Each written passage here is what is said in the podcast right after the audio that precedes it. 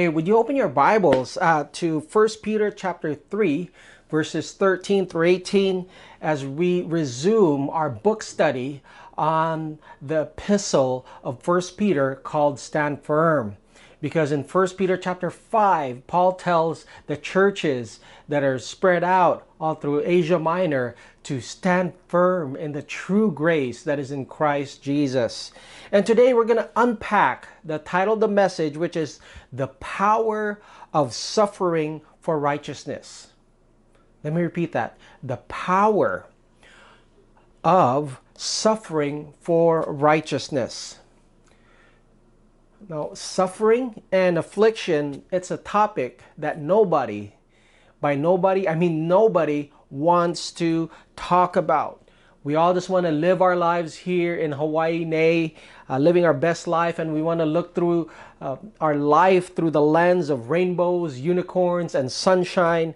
But life is not all the time like that, right? Because we live in a fallen world with broken people and uh, we go through uh, suffering and trials and affliction. It's a part of everyday life. You live your life long enough, you're going to go through some heartaches, some pain, some grief, some loss. And so there's in First Peter, there's two kinds of uh, suffering. There's righteous suffering or or um, just suffering, and unjust. All right, and there's suffering because you did something wrong. We all do that. And but there's a type of suffering, righteous suffering, that there's a power and strength to that. Uh, you know, Michael Easter uh, wrote a book called The Comfort Crisis, and he talked about how the modern life uh, we prioritize comfort over challenge. And when we choose not to um, approach and to confront and to go through trials and affliction and suffering, then our lives it lacks resilience and perseverance, and we don't have that sense of of grit to persevere through life. And you know, many of us are, uh, many of us we run from suffering. We see suffering as like obstacles in our lives that we just need to get over and get through the hump we distract, we jump over, we sidestep, we ignore, we medicate when we go through suffering. But Jesus, He calls us to take up our cross and to follow Him. And listen, when you're on the cross, you cannot jump, you cannot tap out and escape. And the good news, church, is this that that God doesn't abandon us in our hardships and in our sufferings.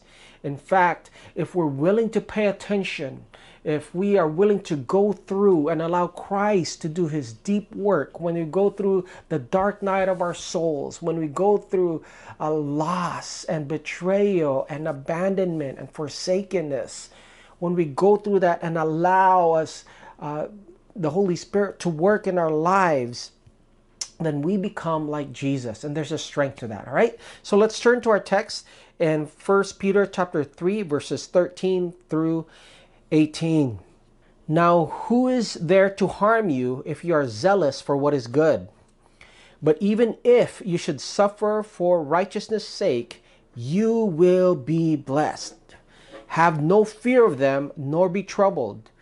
But in your hearts, honor Christ the Lord as holy always being prepared to make a defense to anyone who asks you for a reason for the hope that is in you, yet do it with gentleness and respect, having a good conscience, so that when you are slandered, those who revile your good behavior in Christ may be put to shame.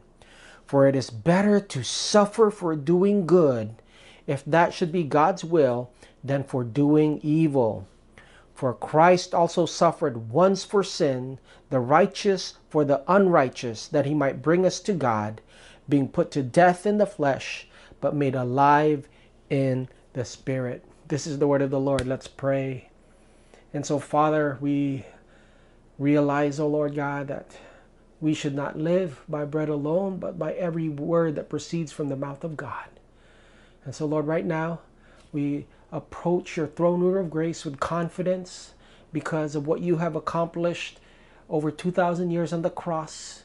that you paid for our sins, that you've forgiven us, but also, Lord God, that you were resurrected so that we could have life eternal and the life of victory and substance and depth. And so, Father, I pray right now that as we hear your word, that our hearts will be fertile ground to receive your word as divine, God breathed word of God. We love you. In Jesus' name we pray. Amen. Amen.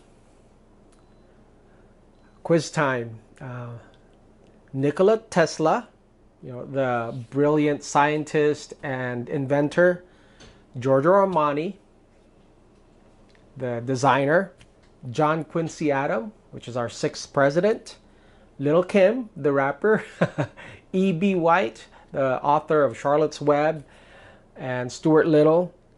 What do they have in common? You give up?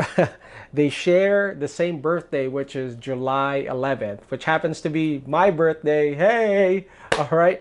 And, um, you know, there is this uh, privilege of sharing something with someone famous, whether it's someone's famous birthday or their you maybe you grew up in the same town or you went to the same school. Maybe you rode on the same airplane one time or you saw them at the airport or maybe uh, you saw someone famous. Like i saw bj penn at costco hawaii kai and i, I totally nerded out like a schoolgirl right? That uh, there's something uh, special about sharing someone that is important right? I would growing up with my kids i used to tell them that um, with hey that high school that i graduated from glendale high school that's where john wayne went to school at. You know the famous actor played in cowboy movies john wayne he went to my high school. And i, I kind of share that distinction. And what going back to the sermon, what's the connection between the sermon on the power of suffering for righteousness and sharing in suffering? What is the connection of um, the power of suffering for doing good, going through affliction for doing the right thing, and sharing in suffering Here's the main point. Spoiler alert. Would you write this down and text, uh, type this in? There is real power in righteous suffering because we are sharing in the suffering of Christ. Let me say that again. There is real, genuine power. There's di- this dynamic of power in righteous suffering in suffering or affliction for doing the right thing because when we do that, we are sharing, we are participating, we are communing with the suffering of Jesus. Now, when I'm talking about suffering or affliction, uh, I'm talking of things like betrayals or pains that come from other people. Perhaps you've been misunderstood. Perhaps you've tried to follow Jesus and, and and be a disciple of Christ, and people misjudge you and mis, um, mistook your, your motives. Um, I'm talking about affliction, you know, hard things that we're, especially as leaders, we when we do the right things, sometimes it means that we have to end up or break a relationship. Sometimes when you follow Christ and you do the right thing and you end a toxic relationship, maybe you were unequally yoked with an unbeliever, maybe there were some friendships that weren't uh, lifting you up and building you up, but they were tearing you down and you put an end to it. And then there's a sense of suffering or affliction that you go through. And it could be a circumstance that's particularly aggra- aggravating or it could be frightening. It can involve like a broken relationship or maybe like what I've gone through uh, these last uh, couple years is caring for elderly or aging parents or scars that you carry with you. Maybe uh, your suffering right now is that you made your vow to your spouse, to your husband, or to your wife, and you're following through on your commitment, and it, could be a difficult season of marriage in your life. Maybe, maybe it could be you're in a difficult season of singleness and trying to stay in the, the straight and narrow path of following Jesus in holiness. It could be related to your family, whether it's your children, your parents. But maybe you're still going through grief through the loss of a loved one. So, um, suffering and righteous suffering, or um, as Simone Weil would say, affliction. It's this painful uh, disorientation of a world that's turned upside down. Maybe it's a sickness. But here's the good news, you guys, that there's real power in suffering for doing what is right. First Peter chapter 3 verse 13 says that if you are eager, the word eager there is um, literally the Greek word is zealot. If you are a zealot of, of doing what is right before God, you're going to go through uh, suffering because just as the world hated Jesus, they're going to hate Jesus in you. There'll be, if you are a follower of, of Christ, if you're a zealot for doing good, listen, there will be a supernatural infilling, an endowment from the power of God Himself being given to you because you, when you suffer for doing right, if you suffer for following Christ, you now share and partake and participate in the suffering of Christ. Jesus said, Hey, in Luke chapter 6, the student is not above the teacher, but everyone who is fully trained, you will be like their teacher. If it, if it happened to Christ, it happens to those who are in Christ.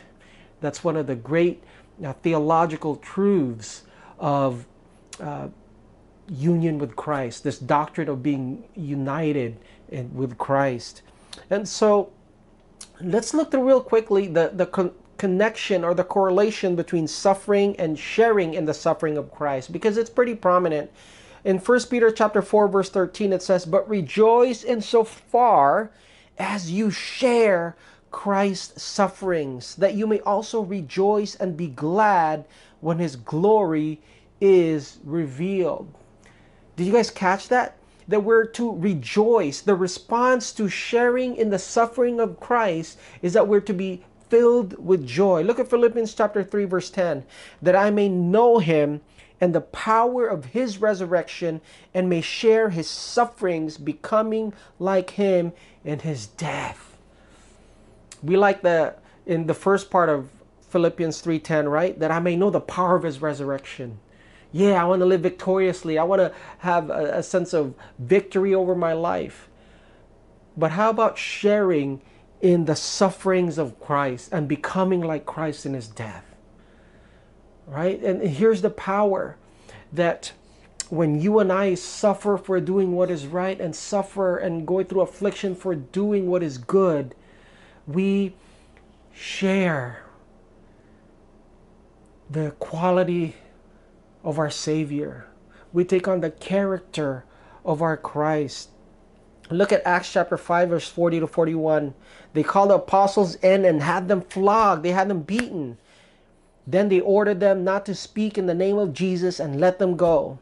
The apostles left the Sanhedrin, rejoicing because they had been counted worthy of suffering this grace for the name. The apostles, they were preaching the gospel, they were telling people the good news and they were taken to court. They were flogged. They were beaten. But as they left, as they were dismissed, they rejoiced. They're like, man, somehow through our obedience, somehow through following Christ, we become like him in his character that what happens to Christ, what happens to Christ happens to those who are in Christ. Just as Jesus was beaten and forsaken, as was neglected and betrayed, and was persecuted, we too, they rejoiced, the disciples, because they were they were counted worthy of suffering disgrace for the name of Jesus. And I have two points for us in verses 13 through 15. The first is this, you guys, would you uh, type this in or write this down? The result of righteous suffering is being blessed. The result of righteous suffering is being blessed.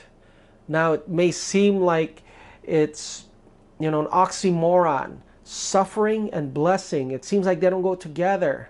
But in First Peter, uh, it's actually pretty uh, prominent Where do we see that? Look in verse 13, uh, chapter 3. Now, who is there to harm you if you are zealous for what is good? But even if you should suffer for righteousness' sake, what happens? What happens? What is the result of righteous suffering?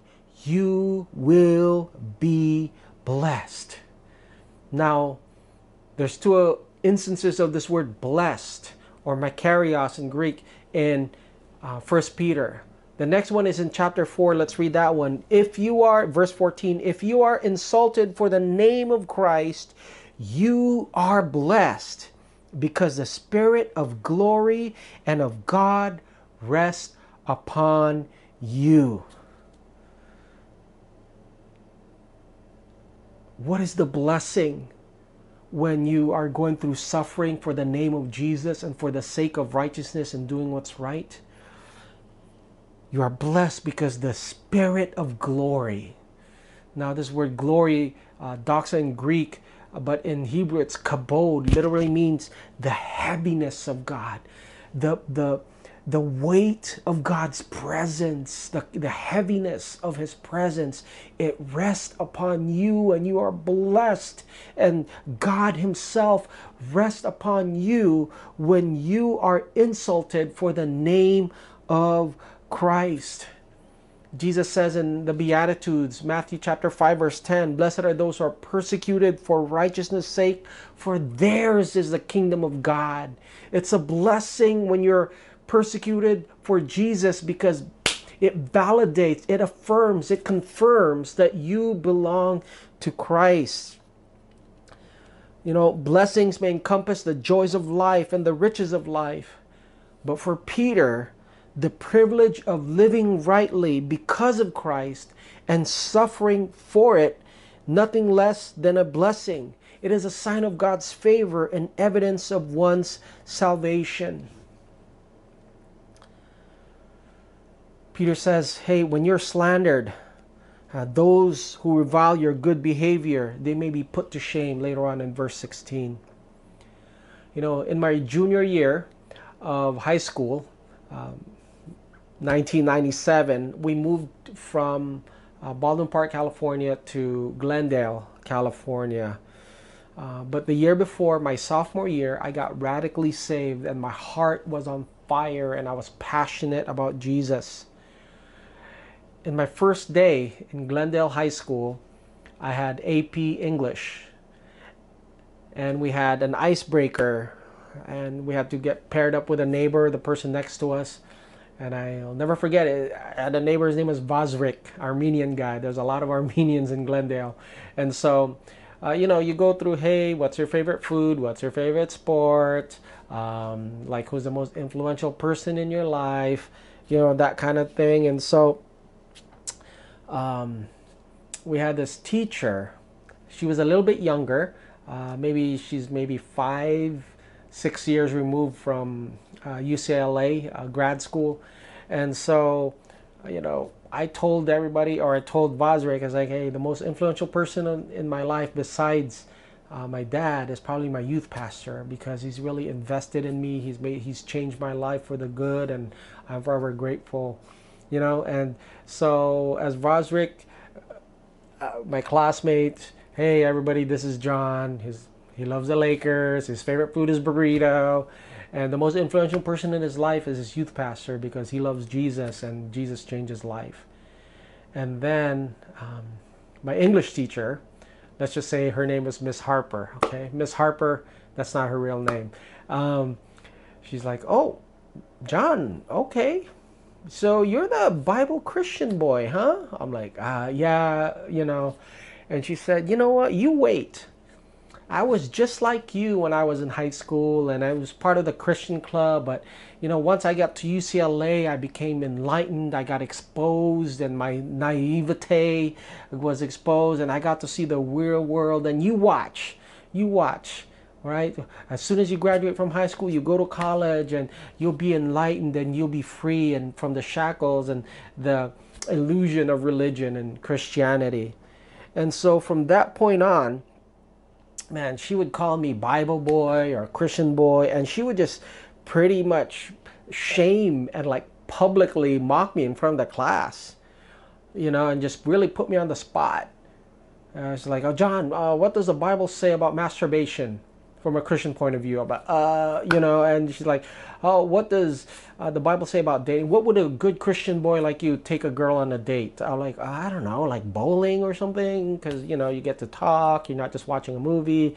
Um, and you know there'll be times where it's like okay guys i'm kind of not feeling it i'll just put on a movie but um, we have our bible christian boy uh, this movie has some curse words in it some cursings and and i don't want you guys to just uh, i don't want to be reported i don't want any parents to report me so could could i be assured that the, the christians in here and especially the bible christian boy that he would uh, not snitch on me and tell their parents that I put on a bad movie, a rated R movie.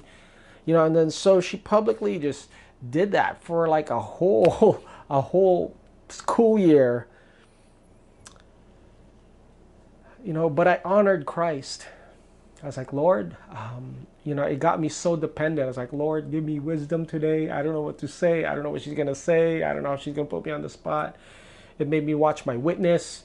Um, there was a girl um, next to me. Her name was Lauren, and she was a punk rock girl, and like you know, shaved head with like piercings everywhere, eyebrows, nose, lips, piercings, multiple piercings on her ears, and you know, I be, we became good friends. And it came to the point where um, you know Lauren was missing, and she got sick, or she had some family problems, and Miss um, Harper. I was like, hey, uh, do you know what's going on with Lauren? What's going on? I know you guys are friends, which is so weird because she's so punk rock and you're so straight edge, but I don't know why she's friends with you. Like, I don't know. Anyways, so fast forward uh, 12 years. Um, when one of my mentors, uh, my high school teacher, Mr. Woods, Jeff Woods, um, his father passed away. And so Miss Harper was one of her his colleagues, and so she came to support one of her colleagues' father passing away. And this was 12 years later. I graduated in 19, 1998, and so this is about 2009, 2010, and you know I was married to Renee. I had two kids. Uh, loved the Lord, and I saw Miss Harper and I could still it still ranked true. You know, her voice is still uh, resonated about oh you go to college you'll see and you'll have freedom and you know the all that stink that she was talking about. And here she was. Uh, she was she had two kids and she was pregnant with a third child, and unmarried with three different dads and it looks like she aged like 20 years from the stress and um, here i was you know married to the love of my life gonna be married uh, for 18 years and not only that i have now i have three wonderful boys uh, boys who love the lord and but even during that time i think we just had found out that we were going to move to hawaii and we were going to serve jesus in paradise in hawaii and uh, you know, there's a blessing to being persecuted for the name of Christ. You know, I honored Christ. I um, denied myself. I took up my cross and I followed him. And here's some uh, community builder questions as we get into small groups. Number one is Do you consider righteous suffering as a blessing? Why or why not? Why is righteous suffering a blessing? Uh, secondly, are you currently going through suffering and affliction? If so, how? And lastly, what do you think God is teaching you in your posture as you face suffering? What is God teaching you as you go through suffering? and we'll go ahead and close with this is the response to righteous suffering we know that the result is blessing right how blessed is the man who walks not in the counsel of the godly nor sits in the seat of sinners or stand in the way of scoffers but his delight is in the law of the lord how blessed is that person But the response now to righteous suffering is to not be afraid and to remain faithful to Christ. Don't be afraid. That's how you respond. And remain faithful. Where do we see that? Look at verse 14. But even if you should suffer for righteousness' sake, you will be blessed. And here's the second part how to respond to righteous suffering. Have no fear of them, those who would trouble you, or be troubled. But in your hearts, honor Christ as Lord, always being prepared to make a defense to anyone who asks you for the reason for the hope that is in you, yet do it with gentleness and respect. You know, we're out of time.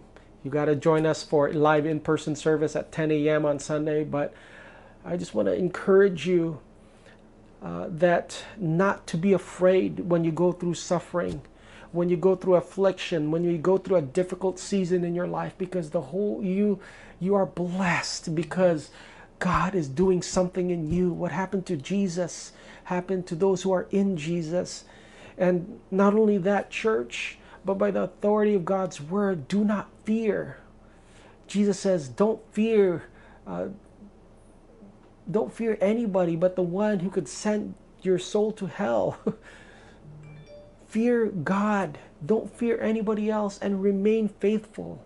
Always be ready to have hope that you have in you. And later on in verse 18, Peter closes this section off by telling them, hey, for Christ died once and for all, the righteous and the unrighteous. See, um, Peter, he coordinates and he hangs, he juxtaposes suffering, our suffering, and he says, hey, to the suffering of Jesus. Christ died once and for all, the righteous, Jesus, for the unrighteous, me and you, so that he might bring us to God. And you suffering rightly for the sake of Christ it will bring people to God. It will become a test, your period of testing will become into a period of testimony. The mess that you've gone through, the Lord will make a message out of your life that people will be brought to God through your righteous suffering.